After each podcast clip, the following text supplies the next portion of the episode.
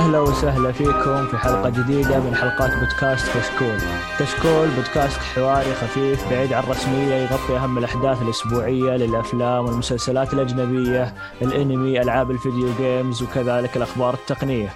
اليوم بنقدم لكم حلقة رقم 266 من بودكاست كشكول مسلسلات.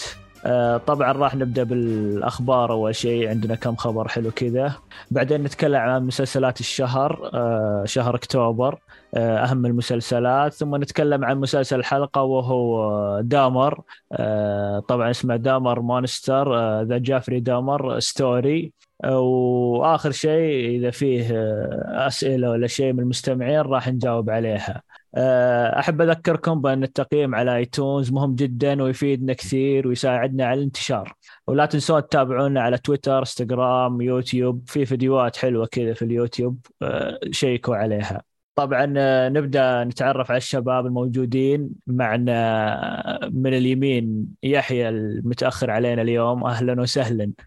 أهلا وسهلا، اسمحوا لنا أبد، خذ راحتك. أهلا. ومعنا المبكر علينا اليوم علي، يا هلا مرحبا. يا هلا وأهلا. وممكن تركي يدخل علينا في النص كذا يشرفنا. وطبعا معكم مقدم الحلقة محمد. نحب نذكركم أنه لنا حساب في الباتريون، اللي وده يدعمنا وبإذن الله بيكون له مزايا مستقبلية. طيب يا شباب، نبدأ في الأخبار. نبدأ على بركة الله. بسم الله. يلا عندك يا علي الخبر الأول. أوكي، يقول لك تم الإعلان عن مسلسل جديد اللي هو مسلسل ذا وينشسترز، اللي مشتق من مسلسل سوبرناتشرال. راح يعرض إن شاء الله في الشهر هذا تاريخ 11 أكتوبر، ويعرض قصة الوالدين حق شخصية دين وسامل في المسلسل الأصلي سوبرناتشرال. أحد منكم يعني شاف سوبرناتشرال أصلاً؟ لا والله، أنا حسيته مراهقين وهاي سكول ولا هو إيش؟ لا هو أتوقع أنه ممتاز بس طويل شوي، يعني أنا اللي وقفني عن أنه طويل.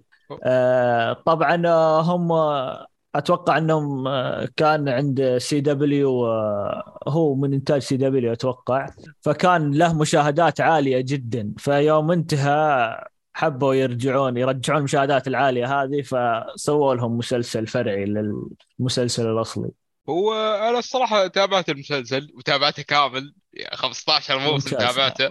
في بعض الأحيان حتى تندمت إني تابعت المسلسل، بس المسلسل حلو الصراحة، يستاهل. وإذا يعني شخص تاوي يتابع، أنا أقول لك تابع أول 5 مواسم، بعدها اسحب على أم المسلسل، لأن لو انتهى المسلسل على 5 مواسم اللي كانوا ناويين عليها أصلاً بيكون شيء أفضل من اللي شفناه. هو 15؟ هو 15 موسم. لا إله إلا الله. هم كانوا ناويين يخلصون على 5 مواسم، بس زادوا 10 مواسم زيادة. يعني كم حلقة؟ وين؟ والله كثير. أتوقع الموسم 24 حلقة.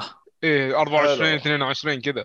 إيه. أنا أتكلم على فوق 250 حلقة تقريبا. أيوة. إيه. هو عمر يعني، عرفت اللي هو كان ميزته انك تناظر اول باول، يعني اتوقع. ايه يعني انا تابعته وهو كان في الموسم ال11 يعني. هو المسلسل صراحه رهيب، خصوصا المخرج اللي اشتغل عليه الحين قاعد يسوي لنا ذا بويز، فرهيب الصراحه المسلسل كقصه. تخلينا نتابع المسلسل صدق. شوف يعني تتابع وقت مسلسل طقطقه، يعني مناسب لما تاكل والله شيء، في مشاهد عنيفه وعنف والاشياء اللي انا احبها يعني. تمام. طيب نروح للي بعده. شوتايم اعلنت عن موعد المسلسل الثاني ليور أونر، وبيكون في 9 ديسمبر الجاي. طبعا بطولة براين كروستنتن، طبعا المعروف لا يعرف، بطل بريكنج باد. فأتوقع ما أدري، أنا ما شفت الموسم الأول صراحة، لكن ما أدري عن رأيكم. شفت نص الموسم الأول. والله أنا شغلت يمكن بداية الحلقة الأولى وتركته إلى يومنا هذا. لا هو يعني هو أتوقع عشان قصة المحكمة وكذا. هو لا هو والتر وايت اللي ماسك براين هو اللي ماسك المسلسل. يعني لولا المسلسل في الحضيض صراحة، يعني هو اللي ماسك. والله هذه مشكلة إن يكون المسلسل كامل على شخص واحد، على ممثل. بتحس حاط كل الفلوس في الممثل، أما الباقي يا رجال ما هم. هو فعليا يعني الفلوس كلها على مثل ذا، واتوقع شخصيته، انا ما شفت المسلسل زي ما قلت، بس اتوقع شخصيته في المسلسل والتر وايت بس قاضي. هذا اللي لا اتوقع يعني. والله شوف، هو القصه انه اتوقع ابنه بيصدم ابن رئيس عصابه، واتوقع بيقتله، فهو قاضي بيحاول انه يطلع ابنه من هالمصيبه. ايه انا ما اعتقد ايه كان كذا، وهاي انا بتذكر من القصه والله. طيب نروح للخبر اللي بعده، عندك يا يحيى؟ تمام، عندنا الخبر الثالث اللي هو عودة مسلسل، أو ما عودة مسلسل، برلين، مشتق من لا كاسا دي بابيل.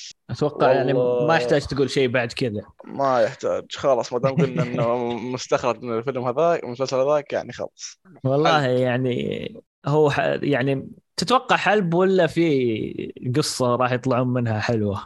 قصة جد قصة، هذا القصة ما يعني. هو شوف يعني دائما أقولها أنا، هو أول موسمين كانت ممتازة من لا كاسا دي بابيل معك، لكن صح أول موسمين كانت جبارة حتى والله، بس بعدين مش عارف طولوها بزيادة وما خربوها، خربت على خير. وهو صار يتبعوا منهج انه خلاص مسلسل جاب لك مشاهدات، يلا احلب فيه، زود عليه مواسم، مسوي اعمال مشتقه للاسف. وهذا اللي صاير مع نتفلكس الحين، يعني قاعد تشوف المتابعات اكثر من انه هل المسلسل يقدر يستمر او لا. اصلا في لو تذكرون مسلسل تكوين جامبت اللي نزل على نتفلكس القصير تبع مثلا في هذيك اني صح او انا تبع الشطرنج.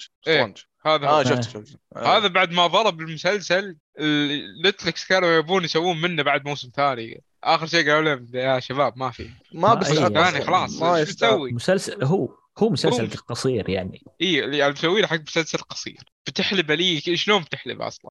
والله خوفك يحلب داهمر هذا كمان. لا داهمر مستحيل، ما هو مستحيل، بس يلا بالفرق قصه. هو حياه ابوه ولا حياته هو الطفل اللي يكبر يكسوك عليها. لا شوف هم ما بيحلبونه، بس في توقع بقول لكم اياه ان شاء الله بعدين اذا وصلنا له وقت وذا. طيب نروح المسلسل او الخبر الجاي.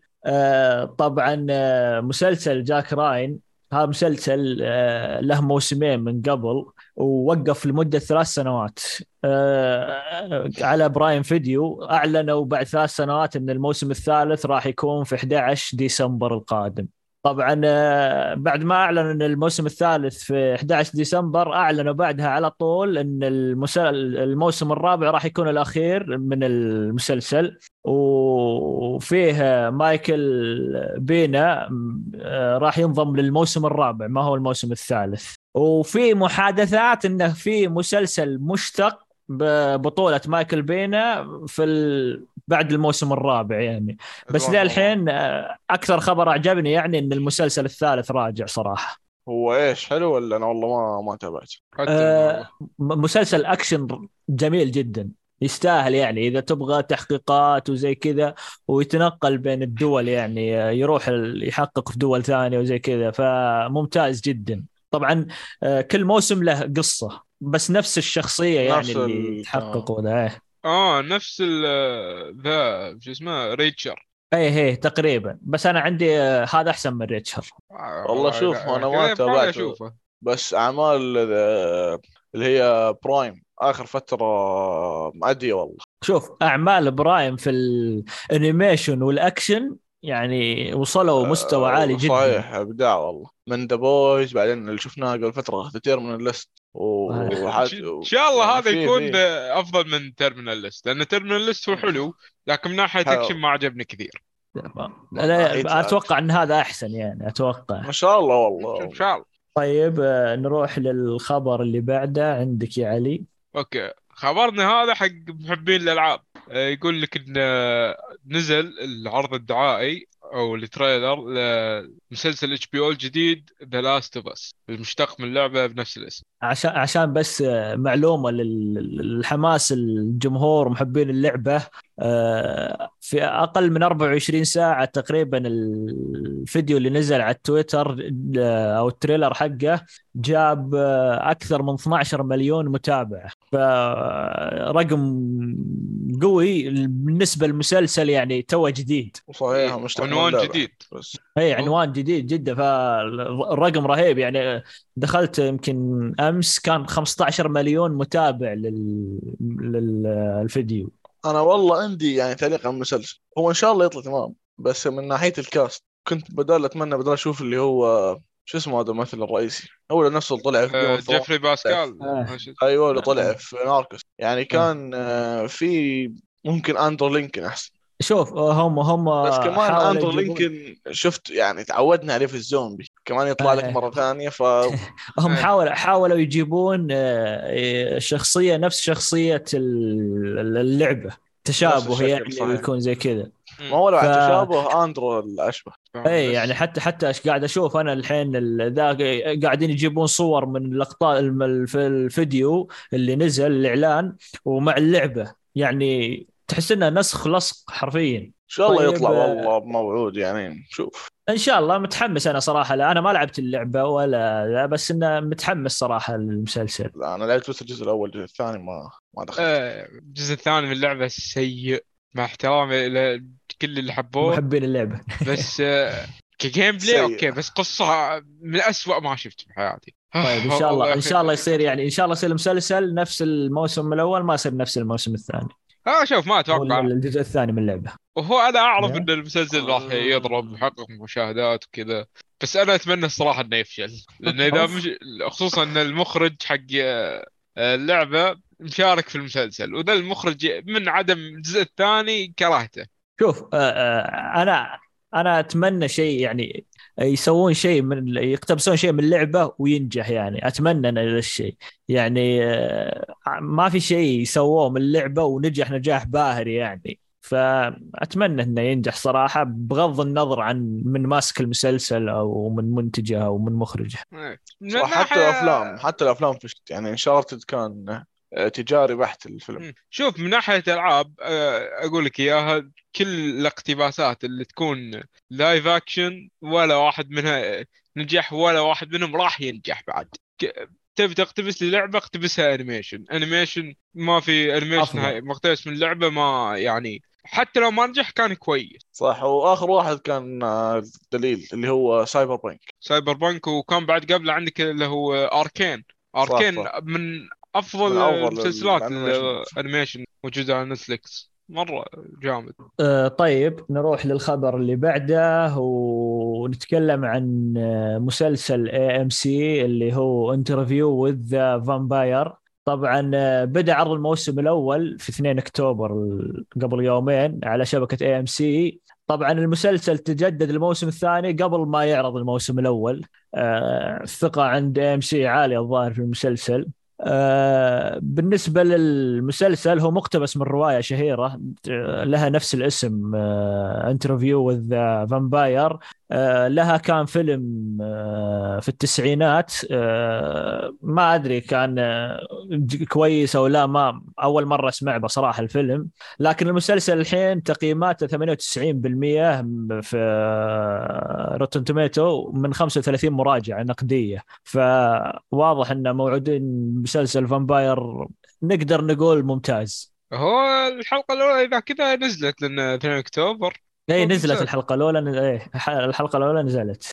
من ناحية الفيلم أنا سمعت عنه مدح الصراحة حلو، خصوصا براد بيت مشارك في الفيلم حق التسعينات، وإن شاء الله يطلع مسلسل كويس، لأن عمل يعني فامبايرز ما شفت عمل حق الفامبايرز يعني كويس صراحة. لا شوف AMC يعني دائما يطلعون لك بعمل كذا يفجر الدنيا يعني حرفيا، فنتمنى ذا الشيء صراحة. وأنا أتمنى شيء، وأتمنى بعد إذا يعني ننجح المسلسل ما يصير فيه زي The Walking Dead، يصير 12 موسم ما أدري كم، يصير Walking Dead زومبي هذا فامبايرز كذا الجهتين. أيه.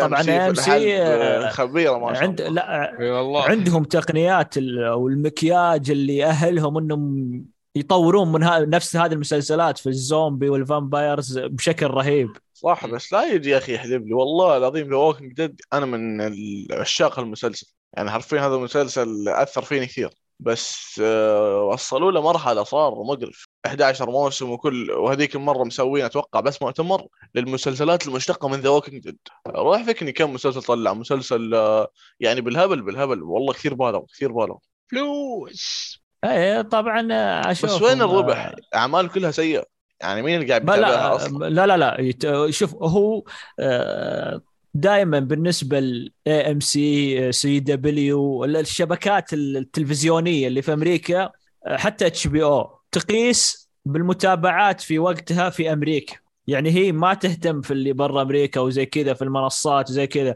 يعني نتفلكس اذا جت عطتك رقم تعطيك رقم في اكثر من 200 دوله في العالم. HBO CW AMC وهذه لا تعطيك في امريكا، فاذا شافت الريت عالي عندها كملت عليه، خاصة انها يعرض تلفزيونيا ما هو منصة. صحيح عندهم تلفزيون بطلع يعني حلقات اسبوعية وكذا. ايه حلقات اسبوعية واعلانات، يعني هي تستفيد حتى من الاعلانات في الوقت هذا. اذا صار جاء قال لك انا عندي اكثر من 4-5 مليون في هذا الوقت يناظرون هذا المسلسل، الاعلان يصير عالي جدا. طيب اصلا من ناحيه شو اسمه يعني تعداد ما اتوقع يمكن حتى يحسبون، لان احنا يعني نتابع عن طريق المنصات هذه نتفلكس ذا او تورنت الله يهينك. لا زي ذا والكينج ديد. ذا والكينج ديد كان يعرض على قناه فوكس عندنا، بس انه زي ما قلت لك ما يقدرون يحسبون المتابعات، والحين يعرض على ديزني بلس فما يقدر يحسب المتابعات اللي التلفزيونيه اللي عندهم، لانه هو متوجه يبغى يوجه الاعلانات. والكينج ديد على كل المنصات موجود. لا هم اي لا انا اتكلم على العرض الاول للحلقه، هو هنا مكسبهم اللي هو الحلقة هذه اللي يسمونها البايلت. ايه لا الحلقة الأولى العرض الأول يعني متى زي دائما يصير الفجر عشان توقيت أمريكا، هذا العرض هو الأول فهم يحسبونه على هذا غالبا يعني لأن المنصات غير ما التلفزيون غير حساب المنصات. طيب ننتقل اللي بعدها عندك يا علي. أوكي يقول لك صار في استطلاع في مجلة اسمها رولينج ستون عن أفضل المسلسلات في التاريخ هذه. أيوة. وجاء عبد المركز الأول. هاي هي اللي تمام. عندنا كلام طويل. أفضل مسلسل في التاريخ الآن على حسب استطلاع المجلة هو مسلسل ذا سوبرانوز. وجي بعده على طول. شوف ذا سوبرانوز أنا بقي لي موسم ونص تقريبا عشان أنتهي، بس يعني أتفهم إنه يكون الأول. أنت هو جميل يحيى بس ما يستاهل الأول. طيب. سوبرانوز أنا من معجبين توني أنا المسلسل كثير أبعشقه بس ما بيستاهل الأول. إيه. لا أجل شوف الثاني عشان تعرف المستوى الجميل. المركز الثاني يجي على بعد سوبرانوز على طول مسلسل ذا سيمبسونز. الله أكبر. الله. وينك يا بدر بس وينك؟ هذا شوف أحس إن هذه الأشياء قاعدة تعطينا الأفضل في أمريكا، عرفت؟ لأن ذا سيمبسونز عندهم يعني أي شيء رهيب، شيء ما يتفوت، ودائما طبعا النكت اللي تيجي عليه والنكت اللي فيه وتيجي دائما ميمز على أمريكا ومعرفة المستقبل ما شاء الله عليه. المسلسل يعرف الحادق بما تصير ما شاء الله. هو يحش كل شيء لين يضبط مع واحدة ثنتين ثم يقول سوبرانوس يعني اوكي هو عندهم شعبية جبارة في الغرب بس يطلع الأول في أمريكا يطلع ايه ترى. هو جاب لهم جاب HBO شيء غير طبيعي من المتابعات والزخم بس HBO والله تجبرت فيه، وكمية الواقعية اللي تتكلم عن المافيا. أنا بوقت سمعت إنه في عائلة من الFBI كان بيتجسسوا على عائلة من المافيا، فسمعوا بتكلم هاي الFBI سمعوا العائلة بتكلموا عن واقعية ذا سوبرانوس.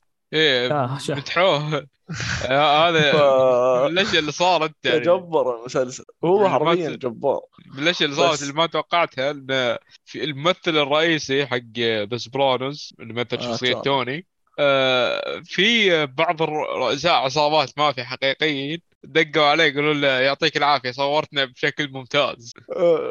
يعطيكم العافية ما قصرتوا.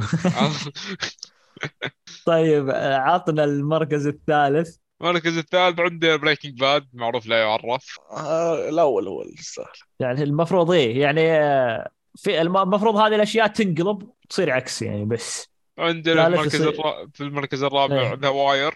اوكي انا ما شفته هذا مسلسل من يعني هو قديم مره ما اتوقع يعني احد يتابعه حتى لو تتابع الان تحصل جودته يعني ما هي قديم مره يعني وش متى لا بس مو لهالدرجه يعني في التسعينات على ايام ذا سبرونس على ايام ذا تقريبا ايوه. لكن مشكلته ان الحين لو تدور له حلقات من ناحيه جوده ما تحصل جوده القويه موجود نزل 2002. اوكي نايس. انا ادور في تورنت ما لي. الله يصلحك ان شاء الله يا رب الله. طبعا هنا نسميها منصه ال جي عشان شو اسمه ما اتكلم عن القرصنه وهذه الاشياء. احنا مره وجدت قرصنه ما منصه ال جي اسمها. طيب ايوه منصه ال جي. اوكي بدر سودت للقسم اللي راح. اوكي طيب شو اسمه بعد ذا واير عندنا فلي باج حق امازون صح؟ والله ما اعرف اول مره شفته. لا عرفت انا هو على امازون يمدحونه كثير حاطه في القائمه انا وان شاء الله لي متابعه له قريب. يا اخي انا قاعد بحاول اشوف اوز ومن وين اشوفه يا شباب. اوز مسلسل حلو بس ثقيل مره مره مره ثقيل يعني. هو حلو بس شلون يعني تقعد ساعة كاملة تنتظر الحدث ويجيك حدث في الأخير يصدمك بس أنت منتظر حقه ساعة كذا نظام. بس دورت في كل مكان الجودة أزل بالنسبة لي يعني. إيه. هو شوف على حسب الشبكة اللي ذا هو HBO. أنا أتوقع نفس الشيء OSN إذا ما حطيتها OSN ما راح تلقاه في منصة رسمية ثانية. ما لقيت. أي ما راح تلقاه في منصة رسمية ثانية. أيوة. طيب بعد فلي باج عندنا ساينفيلد. الله مسلسلك المفضل هذا أفضل مسلسل كوميدي صراحة. والله أنا متردد أشوفه. لا والله... لا تتردد والله حلو يعني. أنا صراحة مسلسل جميل خصوصا المشهد المشهور حقه لما راح يكلم حق حجوزات السيارات هذا أكثر مشاهد أحبها وأكثر مرة أشوفها. لا هو إيه هذا هو شوف هو فيه لقطات أيقونية للمسلسل دائما تتكرر يعني. فلا المسلسل يعني يستاهل يكون في القائمة صراحة. إيه يستاهل صح. السابع عندنا المسلسل هذا اللي لو أي أحد أسأله وش قصته بيقول لي حلو بس ما له قصة اللي هو مسلسل ماد من ما شفته صراحة لكن واحد ماسك وش اسمه شركة و... هذا اللي كان بوقتها اللي كان دائما بترشح للأمي دائما براين بياخدها صح؟ إيه وقتها كان ينافس بريكنج باد. أيوه. عنده المركز الثامن تشيرز ما سمعت به. طبعا تشيرز اتوقع مسلسل من الثمانينات مسلسل كوميديا الموقف يعني اللي طقطقه وكذا. ما شفته يعني ما اتوقع لها حاولت ابحث لها عن صراحه جوده ممتازه لكن للأسف ما لقيت ولا أنا كنت من المسلسلات اللي متحمس إني أتابعها. وعندنا في مركز التاسع مسلسل أتلانتا هذا سمعت به بس ما أعرف أي شيء يعني. حلو أتلانتا بس هل يستاهلكم في القائمة ما أدري صراحة بس إنه حلو. ومسلسل إيش هو هذا؟ هو مسلسل كوميديا سوداء عرفت يعني حتى ترى مترشح في الإيمي في ذا يترشح لها وجديد يعتبر يعني له 3 مواسم أتوقع أو 4. والله توقعت قديم والله تمام. وعندها في الأخير ما The Mary Tyler Moore Show. والله صراحة لم أتشرف بهذا المسلسل من قبل. الله نفس الحالة الاسم كأنه شوي طويل بعد. الاسم طويل يعني قاعد أشوف شو اسمه. الله تتوقعون متى عرض هذا المسلسل عشان بس صدمة صراحة. متى؟ ثمانينات قبل ذلك. بدأ في 1970 وانتهى في 1977 ما نقدر نقول شيء صراحة يعني إيش الأمريكان مسوين محنكين ما بجيب لك إلا أشياء قديمة. إيه أبيض وأسود. إيه بعد هذا يقول لك أفضل مسلسل في التاريخ. لا هو حطوا لك مسلسلين ما حد يعرف عنها شيء واحد من الثمانينات واحد من السبعينات عشان يقولون وزعنا شوي جبنا بالسبعينات والثمانينات والتسعينات وزي كذا. وفي بعد عندي ترتيب المسلسلات المشهورة على حسب المجلة ذي. خلنا نمر عليهم كذا على السريع. عندي في المركز الأول مسلسل سكسيشن، يستاهل طبعا. مركز 11 بترتيب المجلة. هو طبعا عندك ممكن مو واضح، بس سكسيشن ترتيبه 11، فيب ترتيبه 13، وذا أمريكانز ترتيبه 14. هذا توين باكس 16، توين بيكس 16. ذا لوفتوفرز 17. اي ماي ديستريو 18. اي ميد دستروي يو 18. واتشمان 23. جيم اوف ثرونز 31.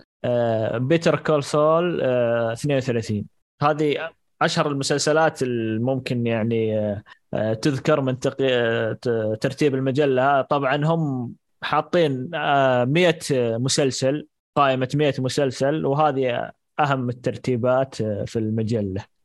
طيب تتفقون مع أول 10 ولا هل كم واحد تتفق معها؟ شوف ذا سوبرانوز إنه يكون الأول، مع إني أنا ما شفته الصراحة، بس أتفق الصراحة بقى ذا سوبرانوز ممكن أتفق معه. بريكنج باد إنه يكون الثالث، لا مفروض يعني على الأقل الثاني، على الأقل الثاني يعني. The Simpsons أفضل منه وين؟ طيب كم شوف كل واحد يعطينا كم شاف من مسلسل من العشرة، من العشرة الأوائل. تمام، شوف من العشرة الأوائل أنا شايف The Sopranos وبريكنج باد وبس. أنا شفت شو اسمه بريكنج باد، The Simpsons وساينفيلد. تمام. طبعا انا شفت ذا سوبرانوز، باقي لي موسم او انتهي منه. شفت بريكنج باد، شفت ساينفيلد واتلانتا، الباقي صراحه ما شفته. تشيرز كنت انا من الناس اللي متحمس اني اشوفه، لكن للاسف ما تابعته. طيب ننتقل بعد افضل المسلسلات، نجي المسلسل قديم كان اسمه كوميونيتي. هو كوميدي، كان أول ما انتهى هو موسمه 6 مواسم. هو كان فيه كلام إن راح يكون له فيلم تكملة لل6 مواسم. طلعت أخبار إنه في 2015 إنه بينزل هذا الفيلم وما أدري إيش، لكن شو يسمونه الشبكة حقت الحقوق، نسيت اسمها، بيكاكا وزي كذا، أتوقع اسم الشبكة بيكاكا، عطت الضوء الأخضر انها تنتج الفيلم. واخيرا يعني انا من محبي المسلسل، متابعه كامل، وكنت اتمنى انه ينزل له الفيلم هذا اللي كانوا يتكلمون عليه. واهم شيء انه راح غالب الطاقم الممثلين الاصلي راح يرجع في الفيلم هذا، وفي بعض كم ممثل ما هو مؤكد عودتهم، لكن ان شاء الله يكون فيلم يعني ما راح يكون حلو ولا ذا، لكن شيء حلو لتكملة المسلسل. في أحد منكم تابع المسلسل؟ لا والله ما شفت. أنا تابعت منه كم من حلقة الصراحة، بس ما عجبني يعني. مو من نوع الكوميديا اللي أنا تعجبني. أنا أحب نوع الكوميديا اللي هو ذا من يقولون كلمة العالم كلها تضحك، السيتكوم. لا هذا يبني النكتة وشوي كذا، ما هو على طول. طيب نروح للخبر اللي بعده. عندك يا يحيى استديوهات مارفل تحول مشروع آرمر وورز من مسلسل فيلم سينمائي، وقال إن الاستوديو يريد إنه يروي القصة بطريقة صحيحة، وإنه حيكون هو فيلم كمشروع، حيكون فيلم أفضل من المسلسل، والفيلم راح تدور أحداثه بعد مسلسل سيكريت إند فيجن. طبعا شو اسمه، ما زالت مارفل أنا أشوفها تتخبط، مرة قرار وتغيره في بعدها بكم شهر وما أدري إيش. فصراحة أنا أصلا المشروع هذا ما كنت أعرف عنه شيء صراحة قبل، لكن يوم قالت الخبر مسلسلاتها آخر مو بآخر، ما عندها إلا مسلسلين ممتازة و7 مدري 8 مسلسلات كانت دون المستوى، فممكن يكون فيلم أفضل. بس هو من بطولة هذاك اللي كان ايرون مان الثاني، او اللي المكان مع الجيش اللي كان بلبس بدله ايرون مان الاسمراني ذاك، سولجر او السولجر حق نسيت اسمه. برضو ماني متحمس صراحة، لكن زي ما قلت ممكن الفيلم يخلي مستواه أفضل بشوي من إنه يكون مسلسل. صح، مسلسلات طيب. فترة تعبانة مسلسلات أنا زي ما قلت لك آخر فترة ما هب ولا بد. طيب حتى من ناحية أفلام يعني حتى من ناحية أيوة. أفلام مو ذاك الزود يعني أنا من يوم سمعت الخبر ذا من كثر ما فرقت معي قلت أوكي بدل ما نتكلم عنه بودكاست الأفلام بيتكلموا عنه بس يريحوننا شوي يريحوننا يلا. طيب ننتقل للخبر اللي بعده، مسلسل Godfather of Harlem اللي يعتبر من أنجح مسلسلات إبكس أخيراً أعلنوا عن عودته في الموسم الثالث اللي راح يكون في بداية السنة الجاية 2023 في 15 يناير. من اللي شاف المسلسل؟ أنا والله شفت من الموسم الأول، مسلسل جميل خصوصاً من أحداث حقيقية والأمور هذه، مسلسل صراحة رائع. بس اللي سمعت أنه في الموسم الثالث أتوقع في واحدة من الشخصيات اللي هي شخصية مالكم إكس بيتغير الممثل حقها. أوه هذا خبر جديد صراحة، أول مرة أسمع به. بس كان ممتاز هو مالكم إكس. أنا اللي معجبني لا إله الله فروست وينكر، هذا الممثل رهيب جداً رهيب جدا. طبعا هو المفروض انه بطل المسلسل او هو بطل المسلسل، افضل تمثيل صراحه يعني، افضل ممثل في المسلسل. الباقيين يعني يروحون يجون لكن هذا الافضل صراحه، ويستاهل انك تشوف المسلسل عشان. طيب ننتقل للخبر اللي بعده عندك يحيى. مايك فلانيغان يعود بمسلسل جديد اسمه بمسلسل الرعب او لا، مايك فلانيغان مبتكر مسلسل الرعب الشهير ذا هانتينج اوف هيل هاوس، برجع بمسلسل جديد بعنوان ذا ميدنايت كلاب قادم في 7 اكتوبر يعني بعد 3 ايام على نتفلكس. تمام حلو. طبعا ايش اسمه ذا هانتينج اوف هيل هاوس الموسم الاول، يا ساتر يعني ممكن أنا أصنفه من أفضل المسلسلات الرعب اللي شفتها يعني، فمتحمس صراحة. قريب المسلسل راح يكون الجمعة الجاية في 7 أكتوبر فمتحمس صراحة له. طيب الخبر اللي بعده بالنسبة لمسلسل The Rings of Power راح بدأ تصوير الموسم الثاني في الولايات المتحدة أو في المملكة المتحدة اليوكي قبل نهاية الموسم الأول بحلقتين. الموسم الثاني راح يتكون من 8 حلقات نفس ما صار مع الموسم الأول. المسلسل أصلا يعني أمازون كان عندها خطة أنها تسوي من المسلسل 50 حلقة. المسلسل راح يكون بطاقم إخراجي جديد بالكامل، وراح يكون راح يخرج بعض الكتاب من الموسم الأول. طبعا ما في إعلان عن أسماء طاقم جديد أو طاقم تمثيلي أو أي شيء، كلهم متكتمين عليه. شلون غير ممثلين هيكون؟ لا ما في شيء يعني ولا بس الأخراج واضح. اي بس تكلموا ان الطاقم اخراجي جديد وفيه بعض الكتاب طلعوا من اللي كانوا في الموسم الاول. فطبعا امازون ما تقدر تطلع منهم باخبار مثل كذا او تسريبات، لان الموسم الاول تصور وخلص وكل شيء ما كان احد يعرف عنه شيء، ما كان احد يعرف من الممثلين من المخرجين من الكتاب أبداً. في تكتم كبير. أتمنى أنها يطورون من الكتابة كيف الموسم الأول حد الآن ما تابعته والله، مركز على هاوس يعني.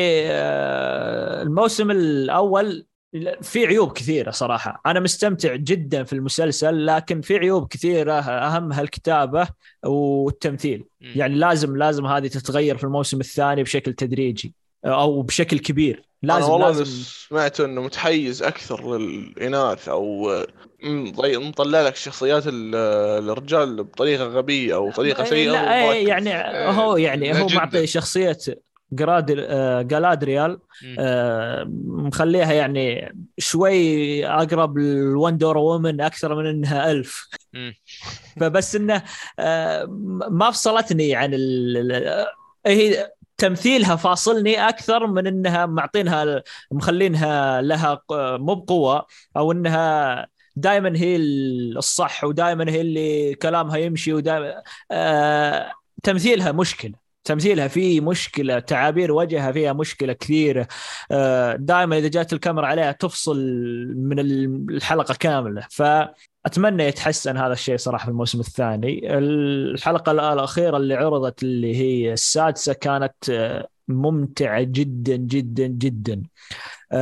المسلسل في الإخراج والتصوير والعرض البصري لا يعلى عليه، ما في أي خطأ، تناظر تستمتع. عشان كذا لكن الأشياء الثلاث من طاقم الإخراج الجديد، لأن الإخراج أوريدي ممتاز من اللي شفناه، يعني كل شوي بتوقف الحلقة بتاخذ لك سكرين شوت.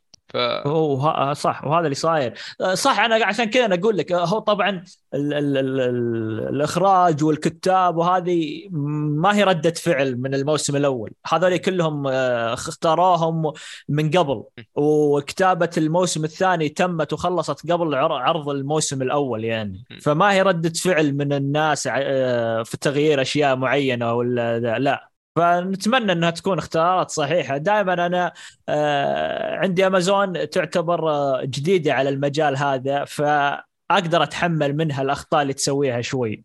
جديدة ومبدعة والله. أيوة هي جديدة ومبدعة زي ما قال يحيى. لكن المسلسل شوف ما يخفى عليك الأجندات في كل المسلسلات وكذا. رينجز أوف باور واجهت معاه مشكلة في واحدة من الشخصيات. هو المسلسل خيالي وفي أجناس خيالية مثل الألفز والأقزام وغيرهم. الألفز معروفين هم أوكي عرق خيالي، لكن معروفين الألفز إنهم وشو عمرهم طويل ولونهم أبيض. لونهم إيش؟ أبيض. أنت شلون تخليه لألف خال؟ شوف أنا عشان شو اسمه جنس الألف أصلا يعني مقسوم قسمين، في الألف العادي الأبيض المعروف لأنه ما في خوال أصلاً في الألف، في جنس ثاني اسمه الدارك ألف، ذا ألف بس خوال يعني. في فرق. تدري وش قدمت جنس جديد خليتني في الجنس نفسه صار مختلط. بس تدري وش العجيب؟ أنه هذا الأسمر اللي موجود الممثل هو أفضل واحد مثل شخصية الألف. أدري هذا المشكلة. عشان كذا أنا أقول لك يعني إذا جينا الجلاديال يا أخي مو معقول. لو طيب خلاص جيب لي واحدة سمراء خلها تمثل أحسن منها يا أخي. نفس الشيء ترى ملكة لا إله إلا الله، نسيت المملكة حقت ذا، ترى المفروض أنها رجل وأبيض بس أنهم حطوها أنثى وسمراء. تغيرات دي أنا الصراحة ما ما علينا. إن شاء الله راح يكون لنا حديث مطول عن المسلسل قريبا، نتمنى ذلك صراحة إن شاء الله. فطبعا كذا خلصنا من الأخبار. بنتكلم كذا سريع عن مسلسلات شهر أكتوبر. طبعا المسلسلات برعاية دحمي في التويتر، استضفناه أكثر من مرة في البودكاست، وما شاء الله ما يقصر في السلسلة الشهرية اللي نزلها دائما. فنبدأ ب 2 أكتوبر. طبعا 2 أكتوبر عرضت الحلقة الأخيرة أو الحلقة الأولى من القسم الأخير من مسلسل The Walking Dead. طبعا خلاص هذا آخر مرة نقول أن هذا من مسلسلات الشهر وهذا القسم الأخير من المسلسل. طبعا مسلسل متحمس والله. الموسم 11 أشوف القسم اللي قبل هذا كانوا يمدحونه كثير صراحة. نهاية العاشر صح، بالأخص الحلقة الأخيرة والله انفجر فيها. أنت شايفه ولا؟ للأسف والله سحبت عليه يا عمي. أنا كنت يوم كان في السادس كنت بقى أبدأ فيه، بس ما قدرت صراحة. والله من المسلسلات اللي صراحة يعني دمعت فيها والله. على موت شخصيات كنت بزيادة. أقول لك صح ترتبط بالشخصيات كثير. 6-7 مواسم تقريبا بزيادة، بس بعدين خلص. أنا عارف ناس سحبوا من الرابع.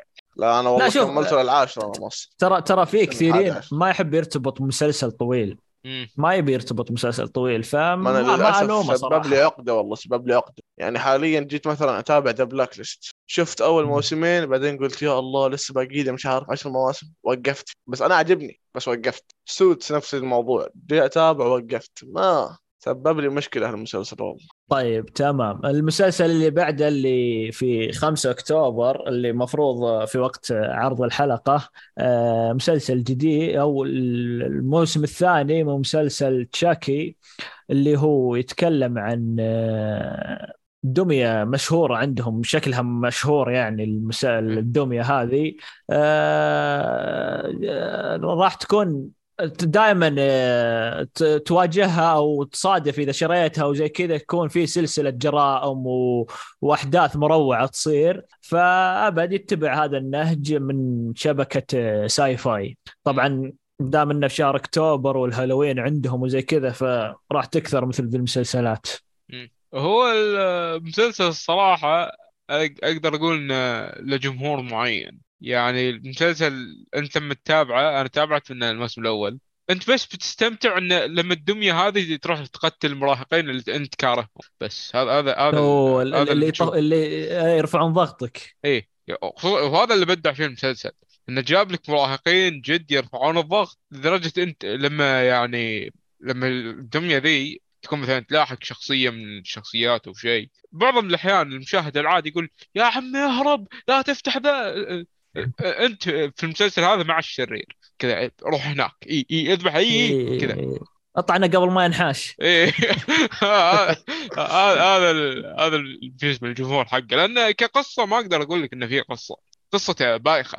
لا صح. أو طبعا هذه المسلسلات الرعب يعني مشي حالك صراحة. طبعا نستمر مع شبكة ساي فاي ومع الموسم الأول من ريجلند ذا فامباير.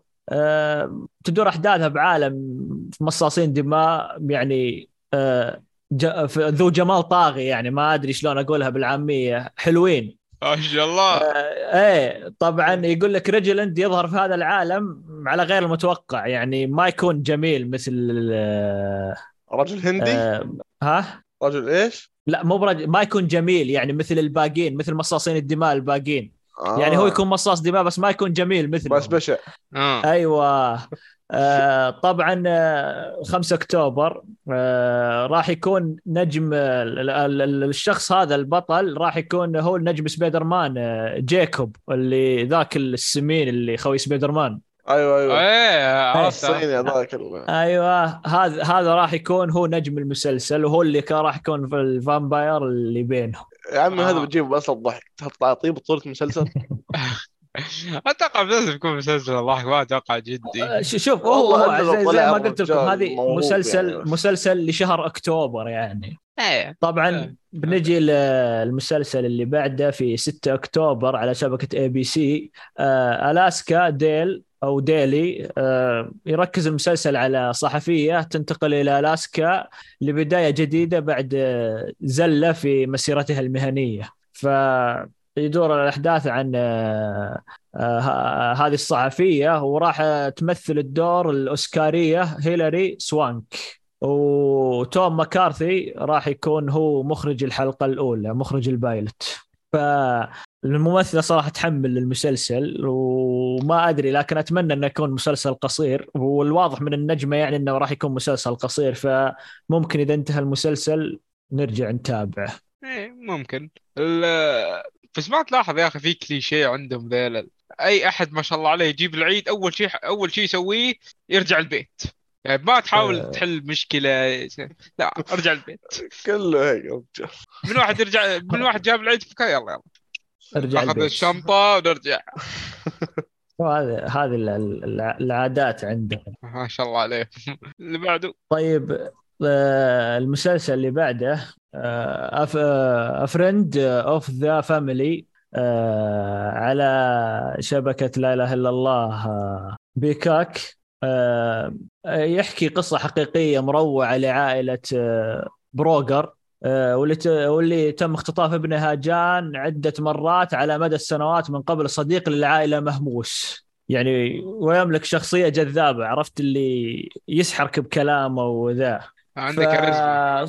طبعا المسلسل اللي بعده أفرند أوف ذا فاميلي على شبكة بيكاك راح يكون 6 أكتوبر.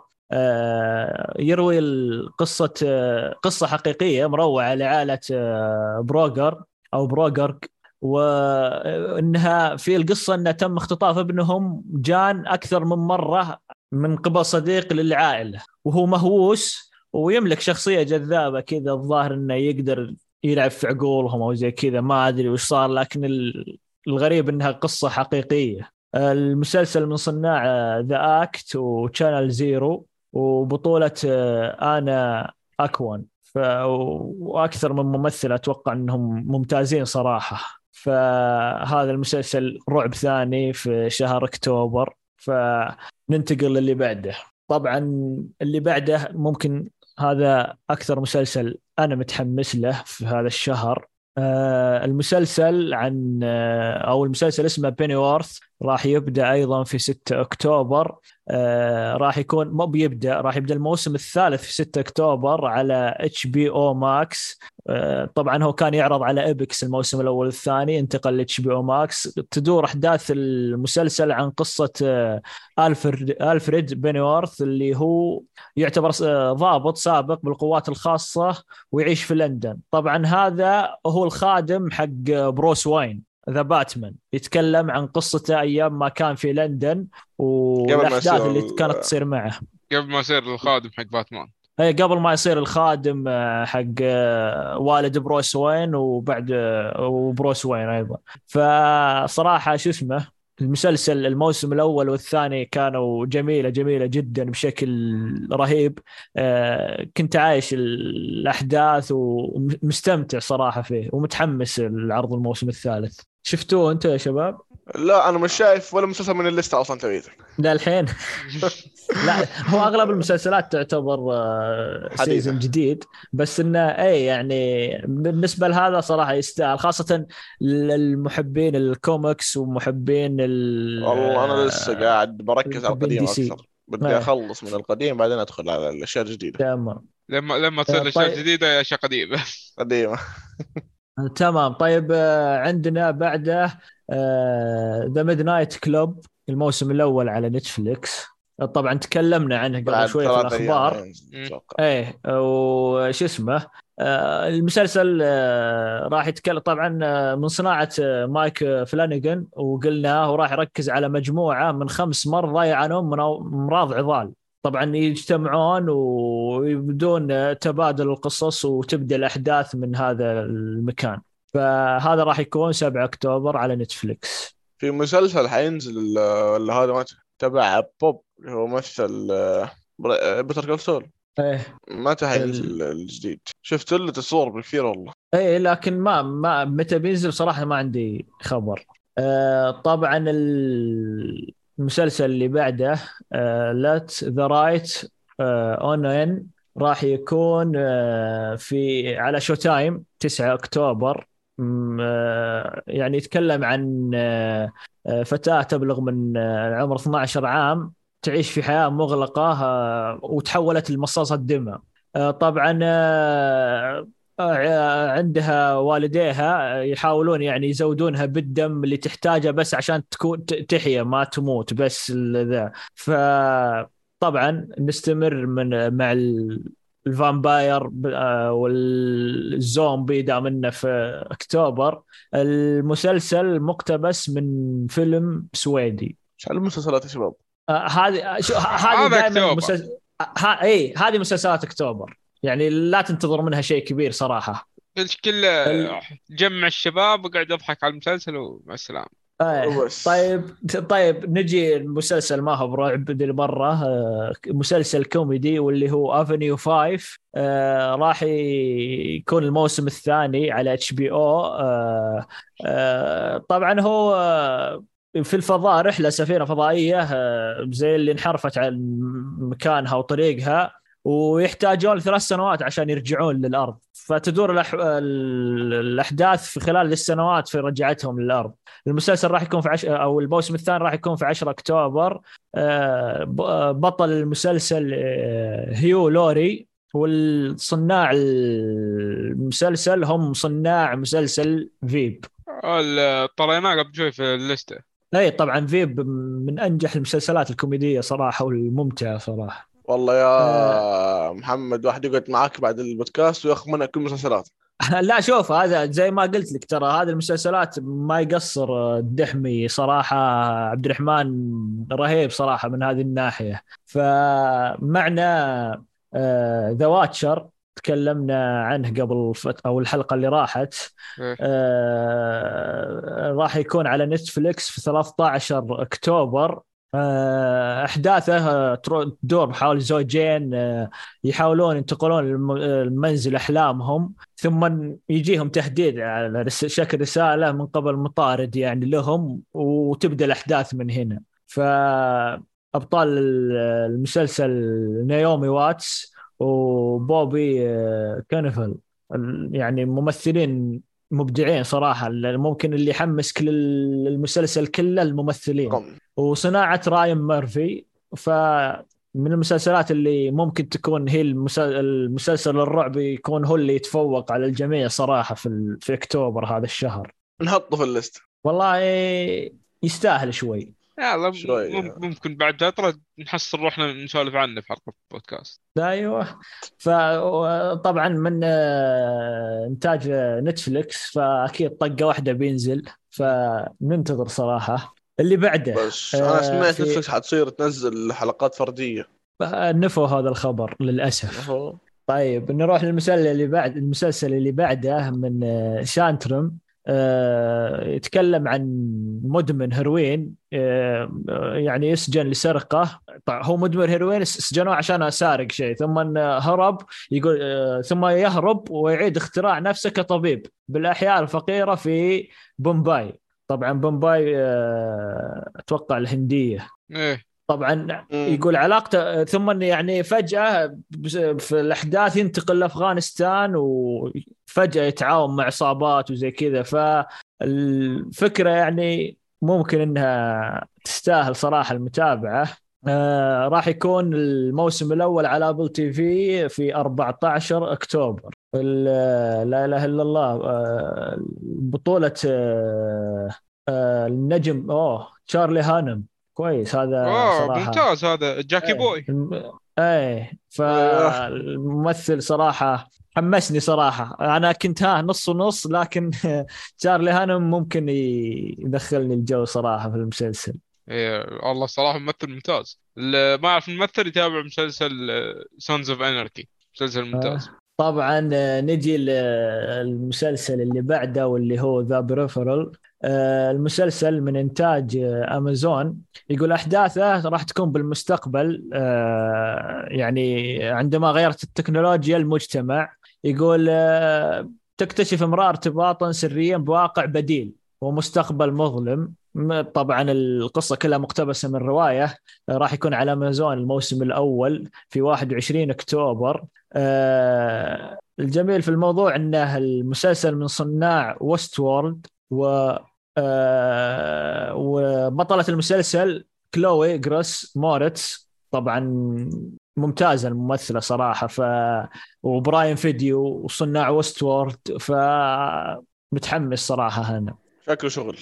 ايه فشكله متعوب عليه، حتى قرأت عنه كم خبر فيه شغل. ان شاء الله يطلع حلو والله. ان شاء الله هو اي مسلسل ان شاء الله يطلع حلو، كله يطلع حلو. أي مسلسل إن شاء الله يطلع حلو. وبديك بدر بيقول لك تابع، وإحنا اللي طيب نجي المسلسل اللي بعده باربيريانز.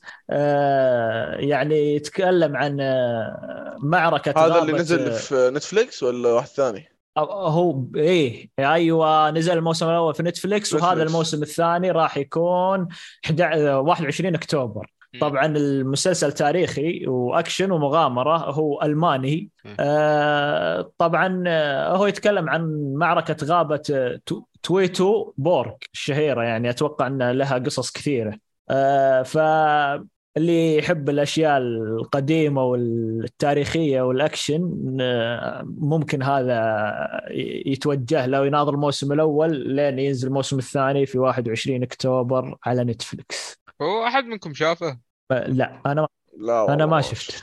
أنا زيكم ما تابعت. أنا أنتظر واحد يمدحها لي بشكل حلو عشان أتابع. ها الله يعني شوي متردد فيه. طبعا المسلسل اللي بعده كابرت أوف ذا كرياسيتي، واللي مسلسل انثولوجي يقدم مختارات من القصص المشؤومة يرويها لنا جيلمر ديل تورو. جيلمر ديل تورو هذا مكسيك المكسيكي يا أخي اسمه مو بغريب صراحة. هذا اللي راح يرجع فيه براين شو اسمه أندرو لينكولن المخرج. لا ما ادري والله بس هذا المخرج هذا مخرج اوكي مخرج ومؤلف وممثل وفنان ما شاء الله كل شيء كله كذا ما شاء الله عليهم تعددين الاستخدام المخرج يصير برودوسر يصير ما ادري ايش كاتب كل حاجه ما شاء الله عليهم. طبعا المسلسل راح يكون الموسم الاول على نتفليكس في 25 اكتوبر نشوف عاد الاراء عنه وش راح يكون ثم نقرر عقبها. ونجي للمسلسل الأخير واللي راح يكون The Devil's Hour ساعة الشيطان. أوكي يقول طبعا هذا المسلسل راح يكون على أمازون في 28 أكتوبر. يقول على يركز على امرأة تستيقظ كل ليلة الساعة 3:33 في منتصف ما يسمى بساعة الشيطان. ساعة الشيطان تكون بين الساعة 3 و4 في الليل يعني. فما أدري صراحة أنا كثرة مسلسلات الرعب أفقدتني الحماس لأي مسلسل رعب قرأته زيك. فراح يكون في على أمازون الموسم الأول في 28 أكتوبر. طبعا أنا بالنسبة لي المسلسل اللي متحمس له وأول بأول بتابعه بينيورث هذا يعني هو اللي راح يكون الأول في الليستة صراحة في شهر أكتوبر. عندكم مسلسل كذا متحمسين له ولا شهر أكتوبر ما تحمستوا له؟ لا والله أنا عندي شو اسمه شو اسمه Godfather of Harlem. أو صح أنا في Walking Dead فكرت قصدك اللي حتنزل هالشهر يعني أشياء حديثة اللي قاعدة تنزل الحين ده Walking Dead ممكن. لا ترى شو اسمه Godfather of Harlem ترى ما راح ينزل ده الشهر راح ينزل بداية 2023 بشهر يناير. اوكي لا عجل الشهر ده ما في شيء خلاص نكنسل بس يمكن هذا لو مسلسل The Watch صح الممثلين ممكن يحمسون على المتابعة او استنى حلقة الاسبوع وتفرج عليها. ايوه ولا ننتظر المسلسل اسبوع ننجبر على مسلسل نتابعه طيب بننتقل الحين للمسلسل الحلقه واللي راح يقدم عليه ان شاء الله. طيب وصلنا الى مسلسل الحلقه. مسلسل حلقتنا اليوم اسمه دامر مونستر ذا جيفري دامر ستوري. المسلسل مقتبس من احداث حقيقيه لأحد القتل المتسلسلين الموجودين في أمريكا. كانوا موجودين. الشخص هذا قتل ما يقارب 18 شخص عنده 18 ضحية. المسلسل يركز على منظور الضحايا ضحايا القاتل المتسلسل هذا. وقبل ما نبدأ في المسلسل حاب أعطيكم كم معلومة عن المسلسل. طبعا زي ما قلت طيب زي ما قلت أنا أن المسلسل قاعد يروى من منظور الضحايا لكن الغريب في الموضوع أن نتفليكس نفسها ما أخذت أي موافقة من الضحايا عشان ينعرض المسلسل وهم والأهالي حق الضحايا ما كانوا يدرون عن المسلسل أصلا. وفي كم من شخص منهم طلع في تويتر وقالنا إحنا ما ندري ونزل المسلسل كذا فجأة سبحان الله. طبعا للحين الضحايا قاعدين يواجهون صعوبات في هذه الأشياء بالنسبة لأخذ حقوقهم بغير حق يعني لين يومك هذا يعني وش بيضرك تروح تتفق معهم لا. بس هم بتلاقيهم يعني ضبطوا المسلسل وضبطوا الأمور كلها فخافوا إنه أهل الضحايا يقول لك لا فقالوا يا رجال سويه ويصير لسه وهذا ممكن ممكن نشوف. أيوة عطنا المعلومة اللي بعدها عن المسلسل. طبعا المسلسل حقق مشاهدات ممتازة في أول أسبوع حقه حقق ما يقارب 196 مليون مشاهدة في أول أسبوع ما شاء الله واحتل المركز الأول في أكثر من 57 دولة. وبعد عرض المسلسل طبعا مسلسل الشخصية الرئيسية اللي هو جيفري معروف عنه بالنظارة حقته لونها أصفر. النظارة هذه انباعت في مزاد بمبلغ $150,000. يا أخي ناس غريب والله. إيه يعني شوف أنا أتفهم بس شيء واحد، إذا كان المبلغ هذا بيروح لأشياء خيرية أو بيروح لأهل الضحايا أو زي كذا، لكن إنك بتشتري يعني من راح تروح له؟ الشخص اللي راح دفع المبلغ هذا ليش دفعته أصلاً؟ نتفلكس حالتهم حالة أصلاً مادية، ف150,000 الجيب حلوة. يعني هو لنتفلكس رايح ذا المبلغ أتوقع. النظارة ما عندهم، لا النظارة ما عندهم. النظارة طبعاً النظارة مو لبسها القاتل نفسه. إيه الحقيقي هذا متخلف يعني ما... إيه لا هو أقول لك عشان كذا أنا شيء غريب. أتوقع أنها تروح للبلدية أو الشرطة اللي ممكن. صحيح. بس والله هذا مسلسل جبار والله. طيب نبدأ شو اسمه. طبعا لحظة ما نبدأ، بس موضوع النظارة الحين ممكن بعضكم يسمع ما يفهم ليش يعني بعت المبلغ هذا، بس تابعوا المسلسل ولما تخلص المسلسل راح تعرف يعني ليش النظارة بعت بهذا المبلغ. حتقول يا ريتني شريتها. اوكي خلينا نبدا. طيب يلا بسم الله. طبعا شو اسمه اول شيء راح نتكلم بشكل عام عن المسلسل. نبدا معك يا يحيى، اعطنا شو اسمه، عطنا انطباعك الاول عن المسلسل. أنا المسلسل شفت تقريبا أول 5 حلقات قاعدة واحدة. انصدمت والله من أنا داخل وأنا متخوف من نتفليكس، بس طلعت وأنا صراحة جدا فرحان وجدا منبسط عن الشيء الجبار اللي شفته. قلبك قوي صراحة. قلبك قوي. أنا بس شفت الحلقة الأولى ممكن قعدت يومين أستوعبها صراحة. لا والله أنا جدا جدا جدا جدا عجبني يعني، انغمست معاه.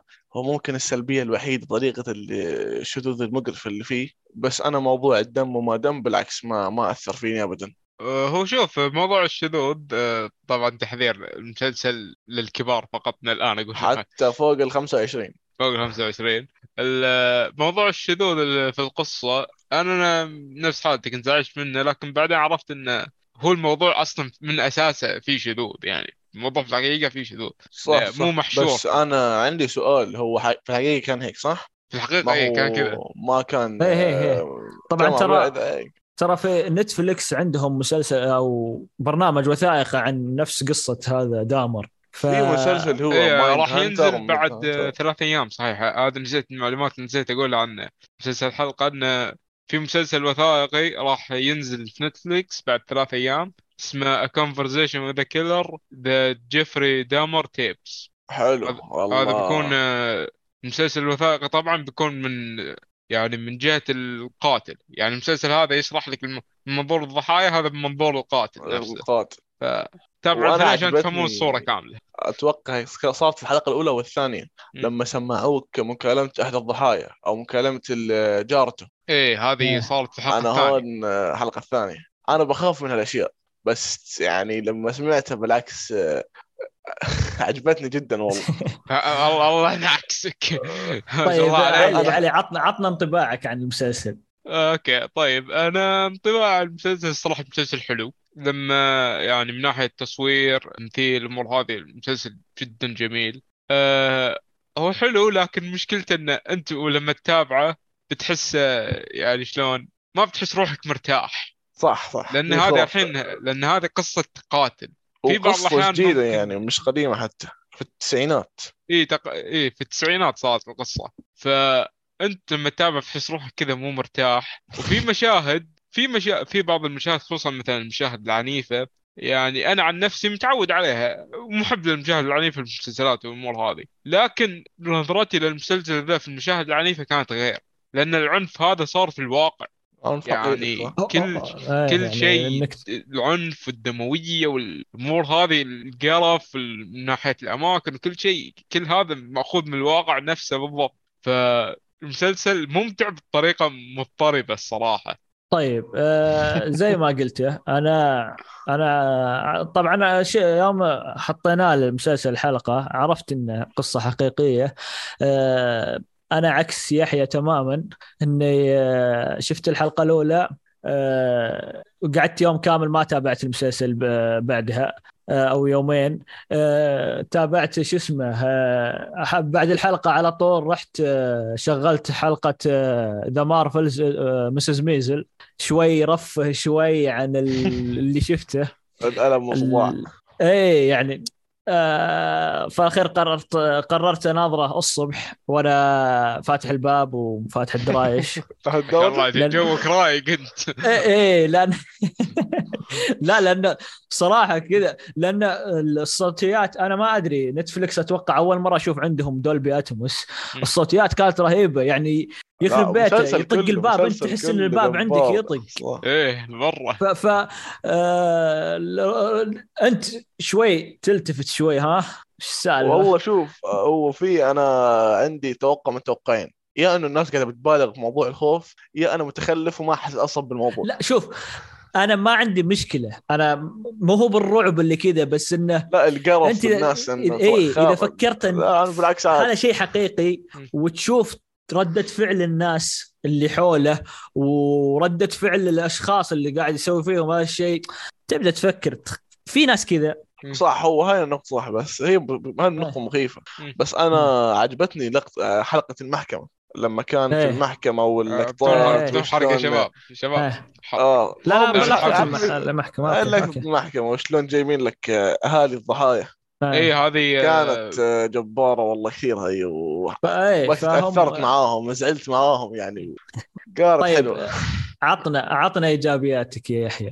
إيجابياتي مسلسل كله إيجابي يا شباب، أنصحكم بالمتابعة. ما شاء الله اختصروا الدموية إيجابية ها هو أوكي من النواحي. والله شوف بالنسبة لي إيجابية، أنا بحب الدموية. أنا ذا بويز كان بالنسبة لي توب لأنه فيه النوع الدموية والقرف الموجود نفس يعني. لا شوف عشان كذا شوف أنا ما عندي واحد زي نفس حالتي. لا شوف يعني أوكي كلهم دمويين، لكن إذا هذا تتفكر إنه خيال وكذا وذا، لكن صح هذا شخص متخلف، هذا شخص متخلف اللي قاعد يسويه تخلف، وإنه يقول لك هذا شيء صار في الحقيقة مرعب صراحة. رغم أنه زي ما قلت في المسلسل اللي جابوه شيء إيجابي جدا، وضحوه بشكل إيجابي. ما عندي مشكلة معه. أداء الممثل والله ما يعني أبدع إيفان بيترز مبدع. من زمان ما شفت واحد متقمص التقمص هذا، وحرفيا بتحس هو القاتل. ونتفلكس صراحة أنا شفت أنا بعدين بعد ما شفت المسلسل شفت لقطات في اليوتيوب للي صار المجرم الحقيقي. ايوه وشفت حتى فيديوهات وبعد حتى في الجروب، انا يمكن هلكتكم بعد كذا مره لانه والله كثير عجبني يعني التشبيه اللي صار، وحتى هذا البرميل الازرق اللي كان في الحلقه الاولى نفس الواقعي. ايوه يعني جبار والله. الإيجابية ممتاز. اي الايجابيه انا شفت مقطع في التويتر قاعدين يقارنون بشكل الغرفه غرفه او أيوة شقه نفس السكن ونفس المبنى يعني استنسخوها ما نسخوها، استنسخوا الشقة وجابوها وحطوها، جابوا هيك سووا له كيف يحطوه بس في أرض المسلسل. ما تجبر والله بدع نتفلكس إن شاء الله يستمر على هالمنوال يعني. هي يعني واضح فيه إبداع من ناحية إنتاج.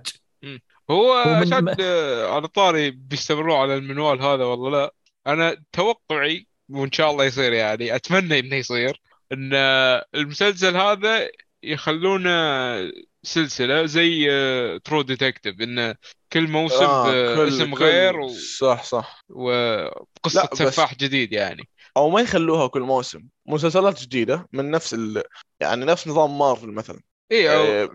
هو يعني يصير مسلسل تمثيل حقيقي بطابع وثائقي. أيوة بالضبط. خصوصا طيب يعني قصص القتلة محبوبة. هو محبوبة يعني شو اسمه هو شوف متابعة لأن الناس يستغربون اللي يصير فيه. هي محبوبة لكونها يا أخي مريضة يعني. أنت بتفكر كيف في ناس هيك في الحقيقة، لأي درجة هيك في ناس يعني ما بتدخل العقل صراحة. أنت عشان تعرف الشيء العجيب يعني شوف الوثائقيات اللي سووها له حتى, يعني أنت تخيل أنت مسوين معه مقابلات, القاتل الحقيقي كانوا قاعدين يسوون مع مقابلات. هو مو بس كذا, طبعا زي ما قلت عن الخبر سالفة الضحايا إنه ما استأذنوا منهم نتفليكس. الشخصية هذه هو طبعا شو اسمه طلعت هي في التسعينات, من التسعينات إلى الآن نزل تقريبا 6 أعمال حق شو اسمه القاتل هذا, من أفلام مسلسلات وثائقيات, طبعا غير عن الكوميكس والكتب اللي نزلت على الموضوع. ففلوس واجد على الرجال. هو آدمو ولا إيش؟ هو يعني ما راح نتكلم في اللي بس بصير يا أخي. أنا ما بعتبره حرق لأنه يعني لا لأن بعضهم ما يبغى يعرف أصلا حتى القصة الحقيقية أو يبغى يناظر شيء قبل, عرفت؟ فبنتركها اللي يبغى, اللي شاف وثائق ويبغى يشوف المسلسل براحته, واللي ما قد يعني. أنا بالنسبة لي ترى أول مرة أعرف عن هذا الشخص أو هذا القاتل المتسلسل, فاستمتعت بقصته في المسلسل. فحلو إن الناس يتابعونه حتى لو ما يعرفون القصة أو يسمعوا بالذا. علي, عطنا إيجابية من الإيجابيات اللي عندك. طيب إيجابية الصراحة إن أول شيء تمثيل, صراحة تمثيل ممتاز, والأماكن كيف إن جابوها بنفس ما هي, يعني الدقة في الأماكن كانت جدا ممتازة. وبعض الممثلين خصوصا ممثلين حق شخصيات الضحايا لما شفتهم أشكال الشخصيات في الحقيقة يعني ما شاء الله نتفلكس تقول استنسخوا. لا فيه شكل نفسه. حتى في واحدة من الصور, في واحدة من الشخصيات اللي سوت مشهد في المحاكمة هذه جايبينها نفسها بالضبط, نفس الملابس, نفس الشكل. هذه اللي كانت لابسة فانيلا سوداء عليه كلام بالأحمر. أيوة هاي ما أنا هاي اللي بدعت لما قامت عصبة. هذه يعني والله مسلسل جبار. شوف أنا من معكم بالنسبة عيشونا الحقبة اللي كانوا عايشين فيها, نهاية الثمانينات وعلى بداية التسعينات. لون حاسه مش عاجبك؟ لا أنا لا بالعكس أنا مستمتع. يعني أنا أقول لك أنا مشكلتي في الرعب اللي يدخله في قلبك هذا المسلسل, لكن كمسلسل يعني اللي سواه شيء غير طبيعي. الحقبة نهاية الثمانينات على بداية التسعينات كانت شيء خيالي صح, وحتى يعني الديكور التسعينات كله يعني السيارات والمدن والبيوت يعني شيء رهيب بشكل غير طبيعي. هذه واحدة من الإيجابيات اللي عندي يعني. وبالنسبة لي التمثيل كان ممتاز جدا لأغلب الشخصيات أو الشخصيات الرئيسية في المسلسل. طبعا إيفان بيترز اللي مثل دور جيفري دامر هذا خلص يعني المدح اللي فيه. ما أقدر أمدحه بشكل ده, ما أقدر أمدح أكثر من اللي سواه في المسلسل. يعني كل لحظة يطلع فيها في الكاميرا أو في ذا أنت توتر لا تحس إنك ودك توقفه وهو قاعد يسوي اللي يسويه. فلا التمثيل طبعا هذا هو القمة في التمثيل. طبعا الباقيين الجارته اللي كانت جليندا او ابوه اللي كان لونيل, الاب ما تكلمنا عنه. الاب صراحه بدع صراحه صح. اب الممثل بدع الصراحه في المسلسل, بدع بشكل غير طبيعي. أنا كنت خايف من أنهم إذا جابوا المسلسل من منظور الضحايا أو منظور الأهله, أبوه وأمه وزوجة الأب وزي كذا, كنت خايف أنهم يقل مستوى المسلسل. لكن لا, استمرت معه وكنت تلاحظ عليهم التوتر وتمثيلهم كان ممتاز جدا. لا أداء الممثلين كان كله من الضحايا الأساسيين للكل والله بدع. الممثل الصيني, هو صيني أو كوري والله ما أدري وش كانت ذا. كوري على ما أعتقد. الكوري الشايب اللي كان كل ما تكلم مع ذا يترجم لولده. أيوه اللي طلع في الحلقة السنة 5. طلع أكثر من مرة, بس كان في حلقة كان فيها طلع ممكن فترة طويلة في المحكمة اللي كانت. أتوقع الحلقة 8 أو زي كذا أو سابعة ماني متأكد لكنه كان ممتاز. تمثيل هو بشكل عام الطاقة بالتمثيل كلهم ممتازين, الكل بدع, ما في حد جاب العيد. بس نتفليكس بشوف إنه هي عاداته تعطيك دائما مسلسلات سيئة بعدين تضربك هيك واحد بقوة, تعطيك مسلسل قوي إيه؟ بين كل فترة وفترة تعطيك واحد عشان أنا بقول يعدل المستوى. إيه لا شوف نتفليكس, شوف أنه لو نجي على كل الشبكات نتفليكس عندها كل شهرين ثلاث شهور مسلسل كويس. غالبية الشبكات هذا معدلها, كل شهرين ثلاث شهور عندها مسلسل كويس. مشكلة نتفليكس في الانتاجات الكثيرة اللي أي شيء تنزله فتضيع الأشياء الكويسة مع الأشياء السيئة. صح وأنت مضيع. أنا معك. إيه فما بدعت نتفليكس في هذا المسلسل. لازم نقول السلبيات, أعطونا سلبياتكم. طيب أنا نبدأ بعلي. أوكي أنا من ناحيتي طبعا كنت أشوفها سلبية بس سلبية متفهمة زي ما يقولون. لاحظت تركيز كبير على العنصرية في المسلسل, يعني في أحداث صارت في المسلسل أنا لو ما بحثت عنها في النت ما قدرت أصدقها أنها حقيقية أصلا. إيه بس أتوقع أنها كل الأحداث يعني أغلبها كانت واقعية وكانوا هذا اللي عايشينه يعني. إيه هو شوف أغلبها كان واقعية, في كم من حدث كذا كيسي. لازم شوي. إيه لا لازم تكيس شوي على خفيف. لكن في حاجة بعد يعني هذه بالنسبة لي اللي شفتها سلبية, في بعض الحلقات جاب لك الأجندة أو الشذوذ كأنه شيء كذا عادي وبالعكس تقبل وما أدري إيش الأمور هذه.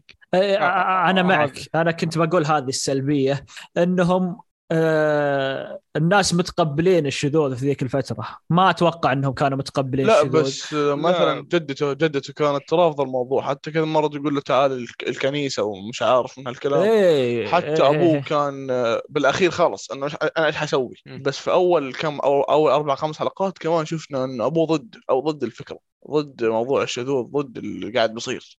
هو أنا ما أتكلم بس يعني من ناحيته هو, يعني حتى باقي الشخصيات يعني وجود هذا الشيء لحاله يزعجني.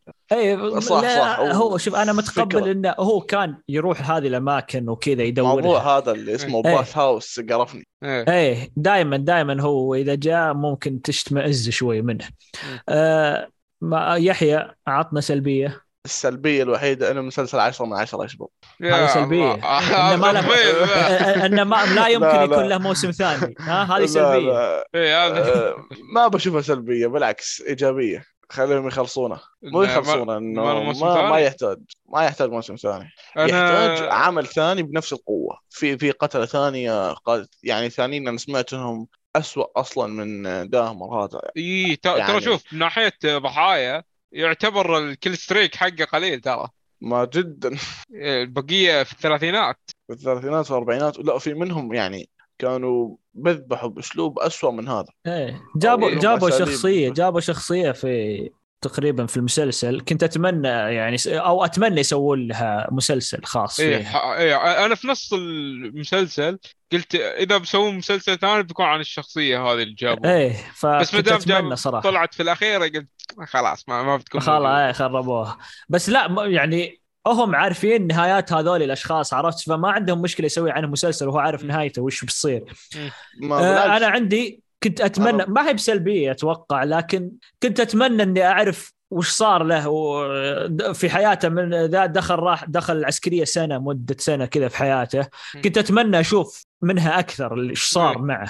إيه العسكرية والمدرسة ما صلوا عليه الشغل, وكان لما كان بيشتغل محل لحم كان لقطات سريعة بس. صح أنا فين بس نقطة هيك يا أخي, فكرة إنه هو كان تجي إثارة من اللحم والدم يعني, وفي ناس كده بحقيقة عن جد المر هذه بطلع الكبد يعني. لا شوف ما نبغى نتكلم عن أشياء في ذا بشكل ذا, لكن أغلبها ترى كان صحيح يعني. حتى أنت لو تشوف شلون تكلموا عن أبوه وتكلموا عن أمه وتكلموا يعني تحس في أسباب ممكن أنها توصل لهذا المرحلة, ممكن يتفق معها ممكن لا, لكن شيء عجيب صراحة. المشاكل العائلية هم ما شاء الله دائما هذا يعني أي مسلسل في أي قاتل في أي هذا تلاقي مشاكل عائلية, أمه بتطلق ما عدا في واحدة من القصص اللي هي نايت ستوكر، ذاك شطح ما شاء الله عليه ذاك، بس أقول لكم عنه بعدين. بخصوص نفس القاتل، يعني هذه معلومة بس، القاتل نفسه عنده أمراض نفسية، مثل واحدة من الأمراض اللي يعانيها مرض اسمه يسمونه النكروفيليا. المرض هذا يكون عبارة عن الشخص يكون منجذب للأشخاص الميتين. صح كان صح. شفت حطوها في الحلقة الخامسة لما كان. طيب لا خلاص خلنا نشوف الأداء.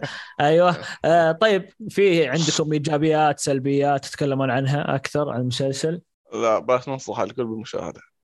لا والله في حاجة تمنيتها أشوفها أكثر، لأن المسلسل يعني من جهة الضحايا تمنيت يكون في تركيز أكبر على الجريمة نفسها. لما يقتل الضحية تمنيت يكون في عليه تركيز أكبر، لأن بعض الأحيان لأن أشوف من ناحية اللقطات كنا نشوف بس لقطة سريعة وهو يذبحها، أما يعني تفاصيل يكسر العظم يكسر العظم أو شيء، كان بدنا نشوف يقطع هيك ويطلع القلب. يا ساتر الله يستر منكم يا شيخ، والله أنتم تروعون. طيب غير لو لقيت واحد نفس تفكيري. طيب نجي في الأسئلة نهاية المسلسل. هل المسلسل ثقيل أو لا؟